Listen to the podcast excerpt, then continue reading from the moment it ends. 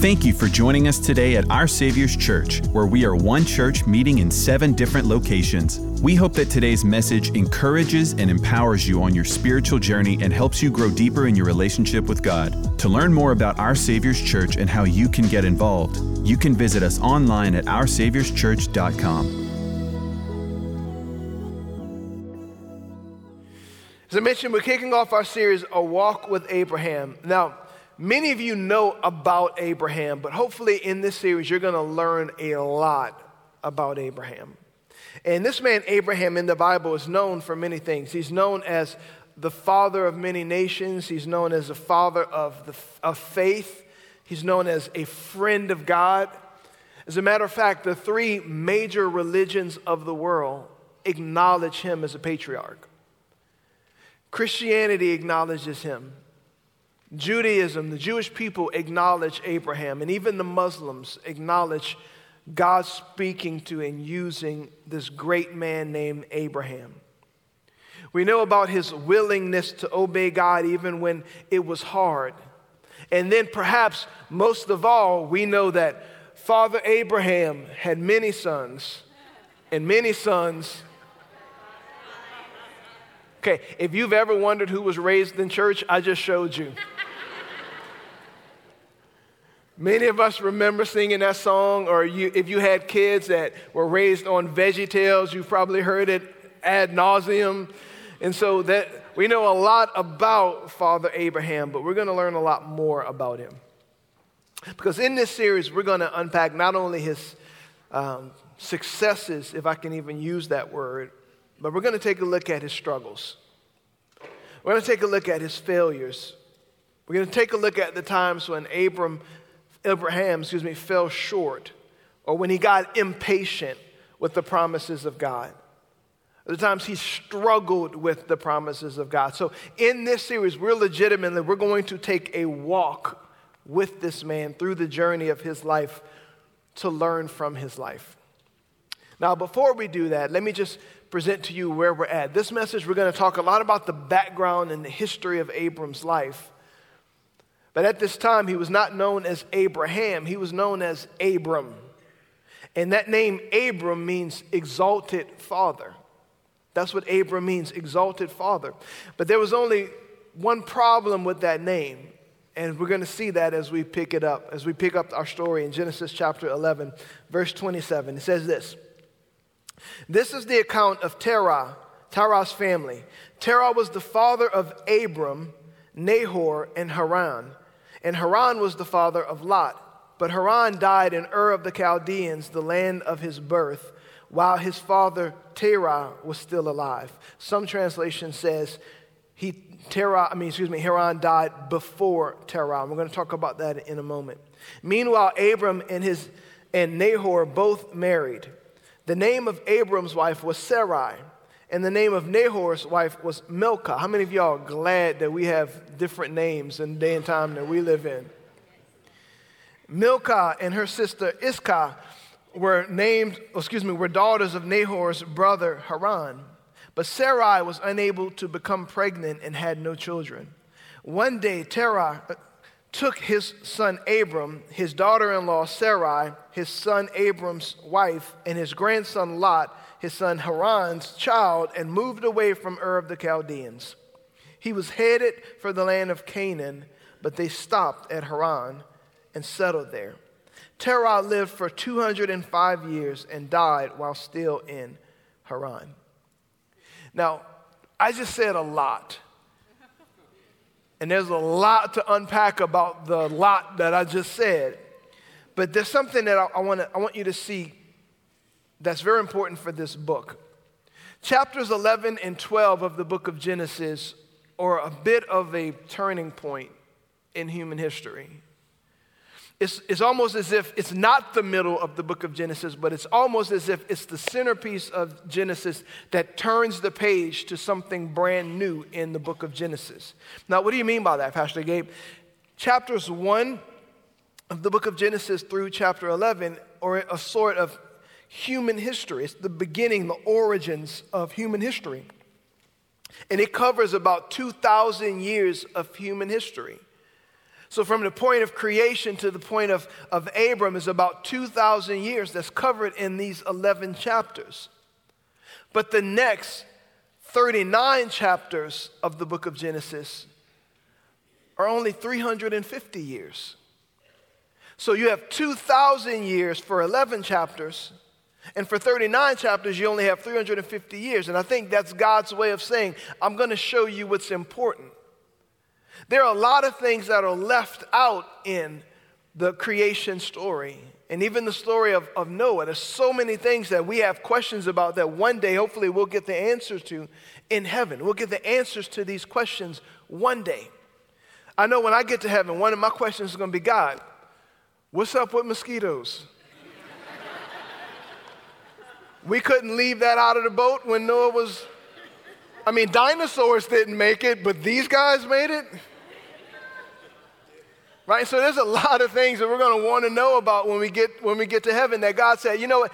I'll, I'll answer that for you one day, but right now, this is what you need to know about human history. 2,000 years condensed into 11 chapters, but yet 39 chapters start to hone in from the broader scope to this focal point. And the focal point becomes this very special family. And his family begins with this man named, at the time, Abram. A shift takes place. And the story begins really with a man named Terah that we just talked about, and he was living in a place called Ur of the Chaldeans, or Chaldeans.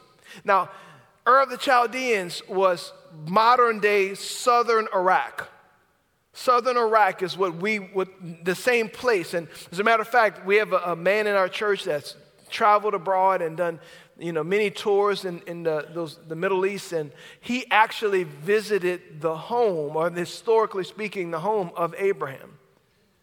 And I asked for him to, to send some pictures, and hopefully I'll get to share those with you throughout the course of this series. Now, Ur of the Chaldeans or Chaldeans was a special place in the ancient time, in ancient history. Now, bear with me again. I'm, I'm giving you history and context so that I can make it applicable to you, but I want you to understand this man, Abram, and understand his life and not just read the story or just think about him as the person that was on your felt board when you were in Sunday school, okay? I want you to understand the man. The place that he lived, Ur of the Chal- of Chaldeans, was a highly advanced commercial culture in his time. It was a very educated culture as well. And it was also a very large culture. In ancient history, it's in Mesopotamia, but it was a large, a large metropolitan, if you can call it that, type of city in its ancient biblical times. Now, it had, I've heard it said that there were about 300,000 people who lived in Ur of the, of the Chaldeans at this time, at the time of Abram. So there were a lot of things going for Ur. Right? Context, contextually speaking, this was a major city. This was a big place that people would want to go and they would want to hang out. So that's the good thing about Ur. But as we'll see for the life of Abram, this was not a good place for him. One of the reasons why it was not a good place, let's talk about the bad parts about Ur. The bad parts was it was a very pagan culture. It was a very pagan culture. They worshiped many different gods. As a matter of fact, Abram, the father of our faith, was before his encounter with God, he was a polytheist, which meant he believed in many different gods. And Ur had tons of them. And it's been said that one of the gods that, that Terah and Abram served, or worshiped rather, not served, but worshiped, was this was a moon god. And we're going to talk more about this moon god in a moment, which is actually going to come back up in our story. But it, Ur was a place of pagan worship. Ur was also a place of great loss for Abram. It was a place of great loss. How do you know that? Because the Bible told us in verse 28, let's go back there for a moment. But Haran died in Ur of the, of the Chaldeans, the land of his birth while his father Terah was still there. And again, another translation says, or before him. Terah had three sons Abram, Nahor, and Haran. And while they were still in the land of, of the son's birth, Haran died there. So Abram lost a key part of his family at this place, Ur. It was great loss, a lot of grief there. I don't know if any of you have ever lost someone dear and close to you, but you know this, if you have, that when you lose someone close to you, it has with it the temptation to stop your life as well. You can get so stuck in your pain and so stuck in your loss that you never move forward with life. And that's why I'm so grateful for people like Gary and Judy Buchanan who run our grief share. That help people in our church that when they're lost and, and they've lost someone and they just, I don't know where to go or what to do. You can feel so numb that you don't know what to do. They help guide you through that process of grief and loss if, you, if we're willing to let them. Some of us go through that grief and it becomes a, a moment in our lives. There's certain, I can remember losing a, a dear friend of mine. And I remember where I was when I got the news. Exactly where I was. I could probably pull up to the parking spot right now. Remember the events leading up to it is something that gets seared in your memory. And for some of us, we never move past that. And so for Abram, this place of, of Ur was a place of great loss. Loss for his father who lost the son, loss for himself and his brothers and his family. A pretty close knit family, as we can tell from what Scripture says. And it rocked him. And not only did it rock him, but now this man, Abram, who doesn't have any kids, has to assume the responsibility for his brother's son, a young man by the name of Lot. So, Abram, whose name means exalted father, has no kids, as we're going to see. But he's having to assume the responsibility for his brother's son and raise him as if it's his. Another point about Ur is this Ur was a place of great disappointment for Abram. How do I know that? Because it was in Ur that Abram learned that his wife Sarai could not conceive children. And it was there that he got that, rec- that re- revelation that, okay, this may not happen. My name means exalted father. I may never have kids. And it was a big deal, as it is for some of you in the room. It's a big deal. And it's something to be handled with care, something to be handled with a lot of prayer. This is where Abram found himself. So Ur was not a great place for him. Let's keep let's go back. I want you to notice something significant about this story. In verse 31, one day Terah took his son Abram, his daughter-in-law Sarai, and his grandson Lot and moved away from Ur of the Chaldeans. He was headed for the land of Canaan. That's very important. But they stopped at Haran and settled there. They were headed for where? Wasn't trick question. I'll read it for you. This is an open book test. He was headed for the land of where? Canaan, but stopped at Haran and settled there. They left their home in Ur and they decided to go to Canaan, but something happened that caused them to stop in this place called Haran. Now, some people believe that the places were named after the people in the story, and other people believe that the, the people were named after the, the places in the story. We don't know for sure. But either way, I find it very ironic that the place that they stopped is named after perhaps the most painful part of their lives on their way to obey God, on their way to listen to what God was asking them to do, they stopped. Why did they stop? Where did they stop, rather? They stopped in a place that was named after the greatest loss in their life. Isn't it ironic how we can do that? We can allow the pain of our past, we can allow the pain of loss to stop us in our tracks from obeying the will of God for our lives to not go into what God wants us to go into. Why? Because I'm hurt. God, I'm, I'm, this is too painful. I'd rather stay in my pain than move forward. We're going to come back to that. Why were they hit, why were they headed that way? Why were they even going to this place called Canaan. And how do we know they were going to this place called Canaan? Well, the Bible gives us some insight in Genesis, very next chapter. Turn the page, very next verse. Genesis chapter 12, verse 1 says this The Lord had said, had said to Abram, Leave your native country, your relatives, and your father's family, and go to the land that I will show you.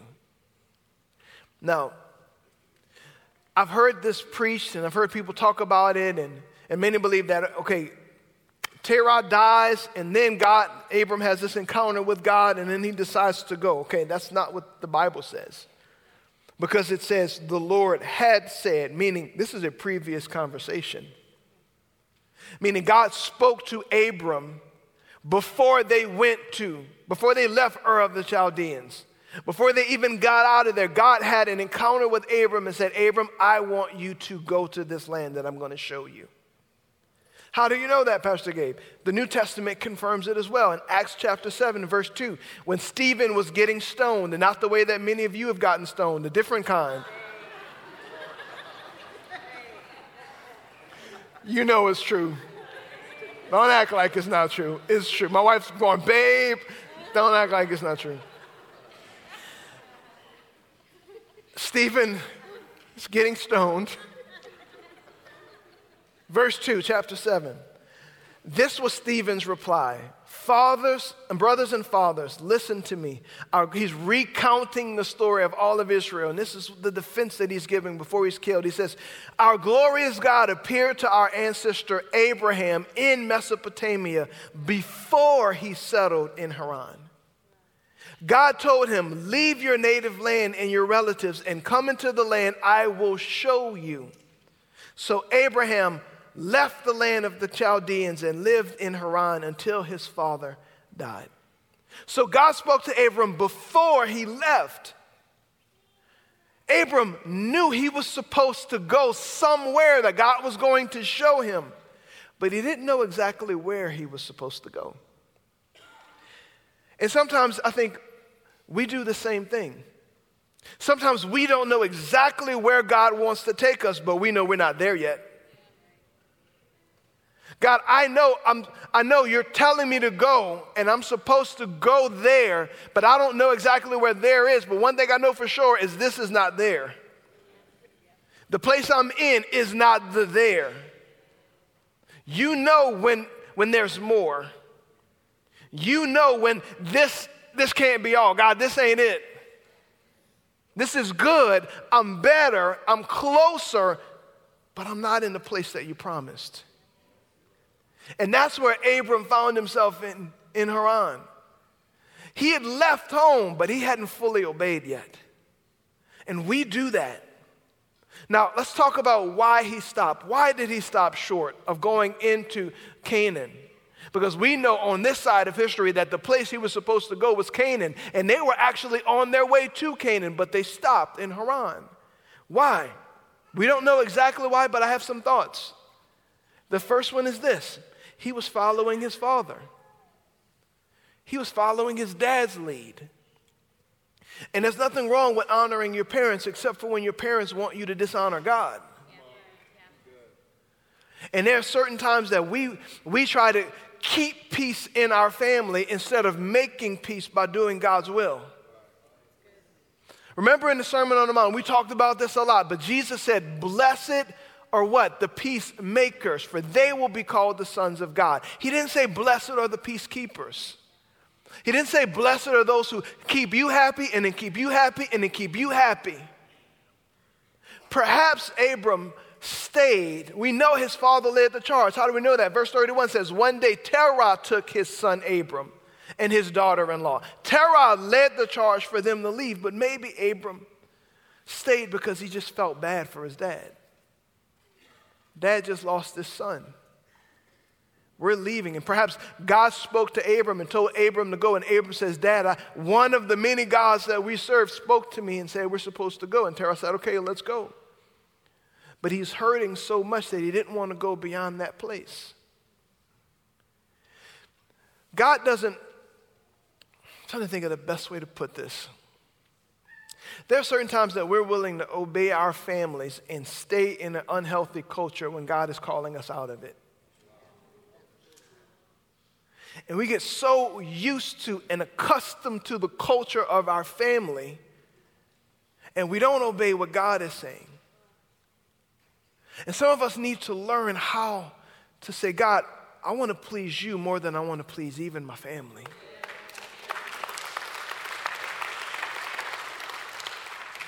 Some of us, some of us, even me, may even come to your family's okay with you going to that church once a month or so, but you better be sitting next to us in the pew of our church once a week. And we stay because we want to please our families instead of wanting to please our God. Let me give you another reason. Again, I'm postulating another reason that perhaps Abram stayed in Haran is maybe he thought it was good enough. Maybe he thought, Haran, this is good enough. I left where I was. God told me to leave. I'm not where I'm supposed to be, but hey, I'm not where I was. Let me explain Haran to you. Haran was a border town, and it was on the very edge of Mesopotamia meaning it's close enough and similar enough to the culture that he was in. Without, it's on the very edge of going into Canaan. And here's the problem we do the same things. We say, Jesus, I'll follow you. Lord, the, the music is playing, worship teams going, Cody's singing, the wind is blowing his beard, it's like flapping in the air. You feel God and everything's going great. And you say, Lord, I'll do whatever you ask me. Jesus, I'll follow you wherever you want me to go. And God says, I want you to end that relationship that's not right. Uh, Jesus, I'm not willing to do all that. Lord, I'll follow you. I want you to start giving. Mm, I don't know about all that, Jesus. Things are tight right now. I want you to get more involved with spiritual family, connecting with people, and getting in a small group or, or getting to know people. Lord, you don't understand. I've been hurt in the church before. Church people have hurt me. I don't know, Lord, if I want to do that. And we we, we want to follow him as long as it keeps us within our comfort zone. We want to follow him as long as we can stay in Mesopotamia because I know this culture. I know Mesopotamia. I don't know Canaan. But Jesus will call you out of Mesopotamia because he wants to give you a promise. And can I tell you what the, de- what the name of Haran means? Anybody want to know? Whether you do or not, I'm going to say it, don't worry. the name Haran means delayed. So they were stuck in a place of delay. He probably could have gotten into the promised land much sooner, but he delayed himself in Haran. When you're unwilling to get out of your comfort zone, when you're unwilling to actually allow yourself to be stretched, you find yourself delayed from the plans and the purposes that God has for you. Listen, this is I want you to get this. God, when God, when God says, I have this for you, I want you to take this step, it's not to hurt you, it's not to harm you.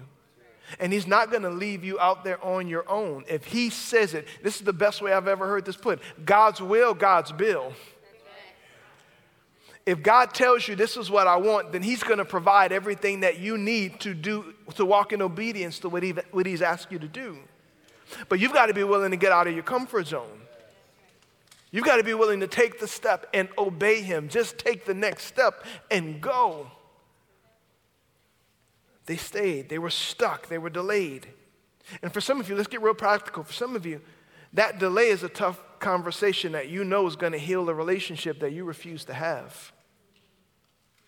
God wants to bring reconciliation in a relationship and genuine healing, but I don't want to deal with the smoke. So I'm going to let that one stay. And all you're doing is delaying the very thing that you want. For some of you, it's the business that you need to start. And listen, I'm not advocating for being reckless because some of you are idea people and you, you have an idea every week. I'm not talking about that. But I'm talking about something God has put in your heart to begin and to start, and you haven't done it because you are afraid. Take the step and go. Take the step and go. Some of you, God, I need a sign. Here it is. Go. We settle for good enough. Number three, another reason. Maybe it was sin. Maybe it was sin. Haran was like Ur in that it was in Mesopotamia, but it was also filled with pagan idolatry and pagan worship. And I mentioned that it's been said that Abram and his family worshiped a moon god. It was one of the gods of that time in the Mesopotamian region. You can go look it up.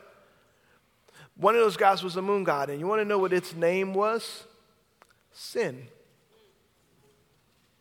The name of the moon god is sin. Now, whether that name sin has the exact same connotation of sin as we know it, what I do know is this when you're worshiping another God besides the one true God, it's a sin. It's a sin. And could it be that the thing that is holding you back from the plans of God for your life or the pet sins that you hold on to? There's a difference between, hear me, we all are overcoming sin. They're all areas. You deal with one that's called the process of sanctification. You deal with one, God reveals another one. You deal with that one, God reveals another one. Why? Because we're sinful humanity being made more into the image of Christ. So I'm not talking about being perfect. But what I am talking, there's a difference between I'm overcoming sin and winning and outgrowing these sins and saying, I'm settling in this land of sin. I'm good with this one. God, you can't touch this one. I'm not letting go of this one. I don't care what. God, I'm not letting go of being a bitter, unforgiving person. This is just how my family was. This is how we are. God, I'm not giving up getting drunk every weekend. This is what I do. Can't have this one. I'm not giving up, Lord, my, my, my whatever it is, sleeping around, my adultery. I'm not, you can't have that. You can't have my addictions, Lord. And you settle in that as if that's better for you than the promise that God has for you that becomes your idol. That becomes your God instead of the one true God who only wants good for you. That's what the devil does. Hear me. He dangles a carrot and he says, Come get it. And you think, Man, the carrot looks really good. But what you don't see is this a trap door. As soon as you go, you may grab the carrot, but you're going down into a trap versus the God who's not dangling a carrot in front of you, but the God who's saying, My plan for you is good. My will for you is good. Just follow me. Follow me. Man, so much to say. Whatever the reason was, what we know is that this great man of faith, whoever's phone is ringing, just tell them they can still make it in time to church. So they can still make it. This father of many nations began his journey by delaying his obedience to God. The great father of faith didn't do what God asked him to do in the beginning. And I don't know about you, but that's encouraging to me. He wasn't perfect. He didn't even start this journey off in full obedience to God. He did, God, I'll, I'll kind of get to it, Lord, I'm not sure. This is what he did. And that's just, that's in, I've said this before, but Jesus is not into strong faith, he's into long faith. And this is what I mean by that. There are those who God changes their life, and I'm on fire, Jesus. I can't wait to serve you. I'm in small group. I'm in going through freedom. I'm connecting with people. I'm in small groups. I'm in all of this stuff. And then you look for them two years later, and you're like, I haven't seen them in a year. Because they were, they caught on fire quickly, but they didn't endure. They didn't endure, they didn't make it to the end. And the book of Revelation talks about that. It talks about blessed are those who endure to the end, who finish out the journey that they began. There are a lot of people who start with Jesus that don't finish with him. But he's into long faith that's going to endure, faith that's going to make it, faith that says, God, I'm going to follow you. I'm going to keep going. If I fall, I'm going to get back up. If I fall again, I'm going to get back up. Why? Because the Bible says the righteous man, the righteous man falls seven times and gets back up seven times. Not about perfection. It's not about perfection. He's in the long faith, faith that endures, that lasts. I want to end the story and I want to go much further back than Abram to give you context and understanding of our sinful nature. This is just ingrained in us with sin. We talked a lot about, you know, the first, or we talked about the first 11 chapters of the book. That tells us a lot about human history. And there's a lesson to be learned from those 11 chapters. Let's go all the way back to the flood of Noah. So after the flood of Noah, God had destroyed the earth because it was wicked.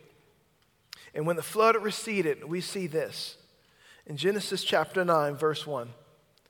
Says, Then God blessed Noah and his sons and told them, Be fruitful and multiply, fill the earth all the animals of the earth, all the birds of the sky, all the small animals that scurry along the ground, and all the fish in the sea will look on you with fear and terror.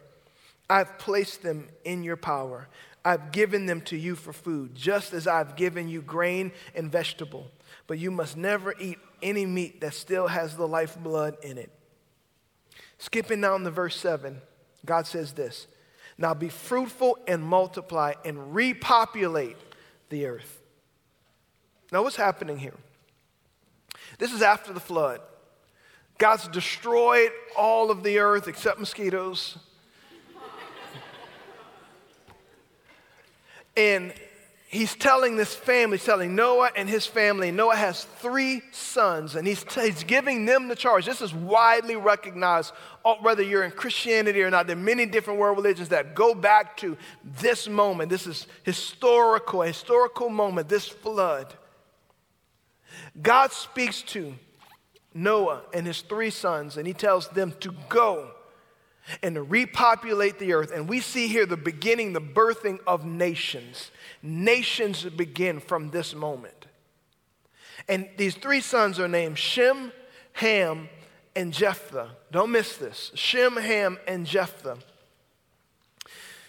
It's in Genesis 9, again, these nations are being birthed, and we see that, and it gives us a list of their sons, and their sons give us the nations of the world, and it can be traced back. For instance, one of Ham's sons was Cush.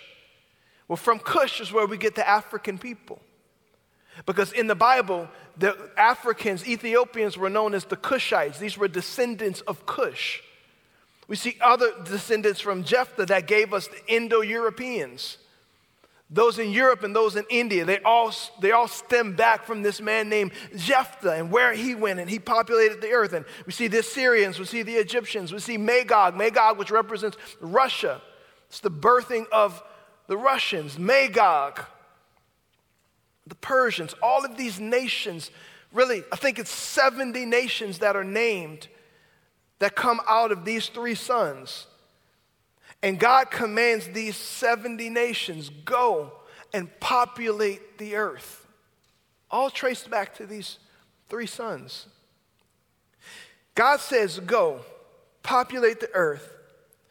But then something that we commonly see happen with the sinful nature of man one of these nations decides, I don't want to go. I'm not going to go. And that nation was the nation that we know of as Babylon. This is what happens. Genesis chapter 11, verse 1. At one time, all the people of the earth spoke the same language and used the same words. There was one common language spoken throughout all of humanity. As the people migrated east, so they're listening, they're moving, they're going forward. They found a plain, a plain in the land of Babylonia and settled there they began saying to each other, Let's make bricks and harden them with fire. In this region, bricks were used instead of stone. That's the origin of bricks right there.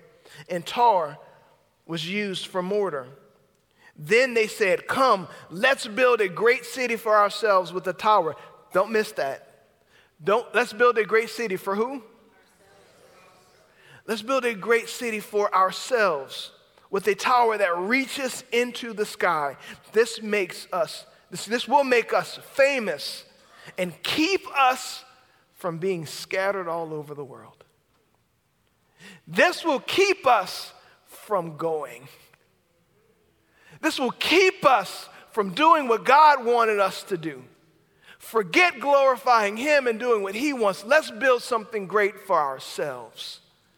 Let's glorify ourselves. In other words, this is for us. This isn't for God. I'm not. God said go. We said no. We're not going. And God comes down. Let me shorten the story. God comes down because the, literally the Bible says, and God, they came down, meaning the three, the Trinity, even back then in the Bible, we came down. They came down and confused the languages of the people. Because God said there's nothing that these people can't do. But it's interesting. The Bible says he came down, which meant that the tower they built couldn't have been that tall because God still had to come down. So he comes down and he confuses that, their languages. And now we have different languages all throughout the world, stemming from this moment where a man said, I don't want to do what you want me to do. I am not going to go. Verse 8 in that way, the Lord scattered them all over the world, and they stopped building the city. That is why the city was called Babel, where we get Babylon, because they were the Lord, excuse me, because that is where the Lord confused the people with different languages. Don't miss this. In this way, he scattered them all over the world. In other words, you can tell me no, but you're going to go. One way or another, you're going to go. And God steps down and he confuses their language and they go. Why did I tell you all of that? Because it's within human nature that when God says no, when God says go, for us to resist. God told Abram, I want you to go.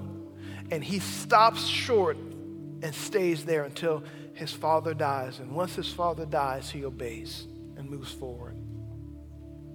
Babylon, God says, Go populate the earth. And they said, No, we want to stay here until God confuses their language and they go. Even the church, the great, what we know as the Great Commission, Jesus told his disciples, Go into all the world and make disciples.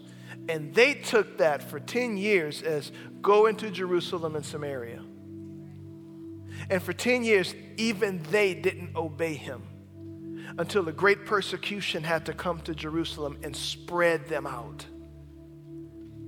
Which is where we see the church in Antioch, where we see the churches started, where Paul came from and went and preached the gospel to the Gentiles. Why? Because this was in human nature for when for us to say, God, I don't want to go. God, I'm scared.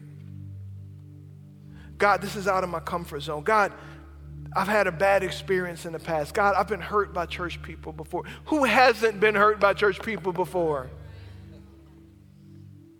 But none of those things give us a reason to disobey the God that loves us so, that only wants what's best for you.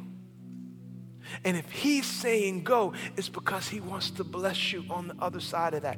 I love the way Pastor Jacob's wife, Miss Michelle, our beloved Miss Michelle Lorenza says, You never know what's on the other side of your obedience. You never know what's on the other side when you're willing to say, God, I don't know, I don't understand, but I'll submit to you and I'll go. I'll do it. I've had bad experiences. I'm going to go anyway. God, I've been hurt. I'm going to go anyway. God, I don't know how I'm going to provide. I'm going to go anyway.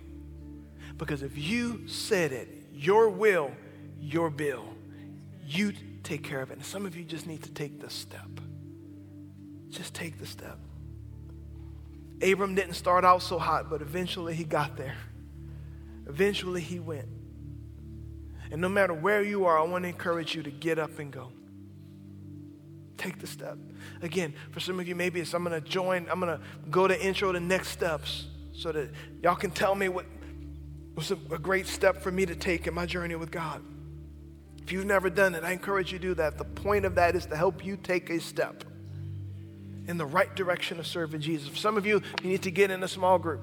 For others, it's time for you to lead a small group. For others, you need to help serve at the Hope Center. I want to do stuff in the community. Then get involved and serve in the community and give back to the community. For others, it's the job that you need to take. That you've been too afraid to say yes to. You need to take it. For others, it's the date that you need to go on. It's the woman you need to ask out on that date. For others, it's the family that you need to start. Whatever it is, go. Go. I don't know what he's asked you to do, but what I do know is this it's going to require faith. And when you get out on the water on faith, that's where you see God move. That's where you see God provide. That's where you see him hold fast to his promises. But you have to go. Let me pray for you. Father, thank you for the example of Abram, a man who had many reasons to not, but Lord, eventually he obeyed you. Eventually, he got beyond his fears or whatever was hindering him, and he took the step of obedience. My prayer is for every one of your children in this place that they would do the same, that they would obey you, that they would follow you, they would do what you've called them, caused them, created them to do. I know there's fears. I know there's anxieties. I know we feel we don't always feel equipped for the things you call us to. But I thank you. You don't call the equipped, you equip the called. You give us what we need when we're willing to take the step of faith and follow. Help your people today to take those steps and to not fall short of the promises of God. Now, with every eye closed and every head bowed, if you're here this morning and you're, say to yourself, Pastor Gabe, I haven't taken the very first step. I'm not a Christian. I'm not right with him. You talked about the, the blood of Jesus during communion and washing it clean. I'm still smack dab in the middle of my sin. I've never prayed to be born again. I've never prayed to be right with God. But if God wants that, if God wants me, if He's willing to take me as I am, I'll follow Him. That's called being born again. And the process of being born again is a simple process. It's as simple as ABC. A, you admit. Admit what? That you're a sinner. That you get very honest about the things that you've decided, I'm doing this regardless of what God thinks. And you confess that to Him. B, you believe. Believe what? That He loves you so much that He sent Jesus to wash those things away. Does He care? Of course He cares but He cares more about you. He cares more about you. And He sent His Son to die for those sins. And C, you confess. You confess what? That He is now the Lord of your life. And that from this moment on, you're choosing, you're deciding, I'm going to answer that call and I'm going to follow Him. He is now going to be my God.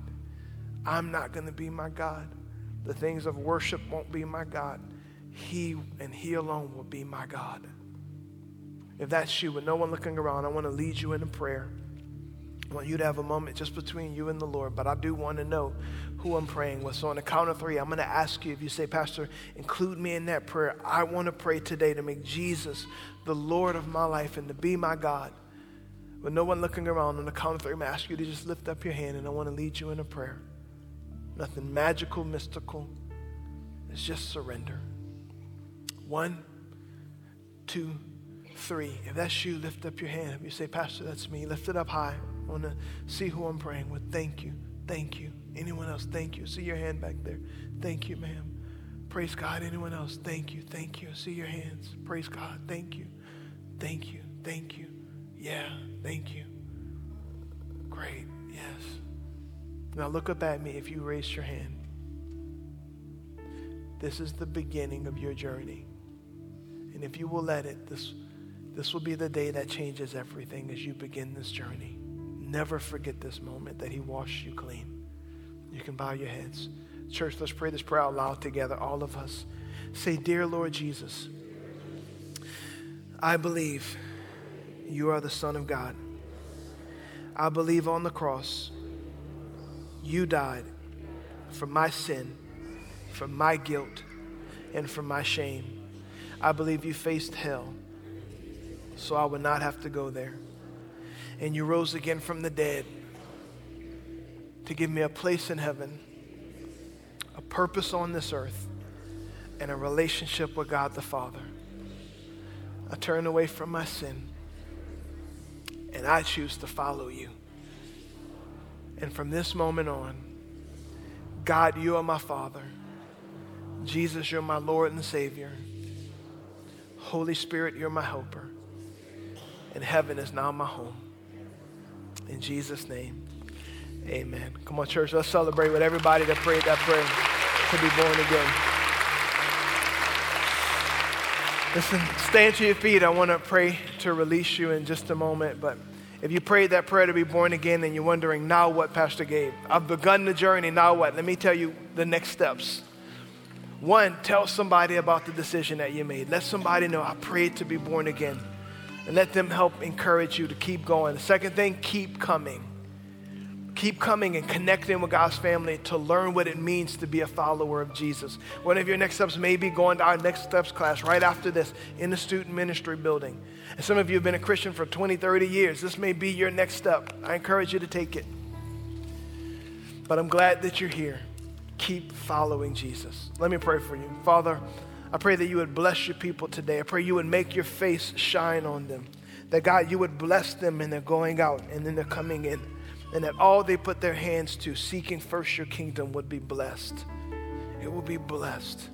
And Lord, I pray that as a church, we would be a powerful church that walks in the power of the Holy Spirit. We would be a pure church who walks in the fear of the Lord. And we would be a persistent church, even in the face of challenges. In Jesus' name, and all God's people said, Amen. Our prayer partners will be up front if you need.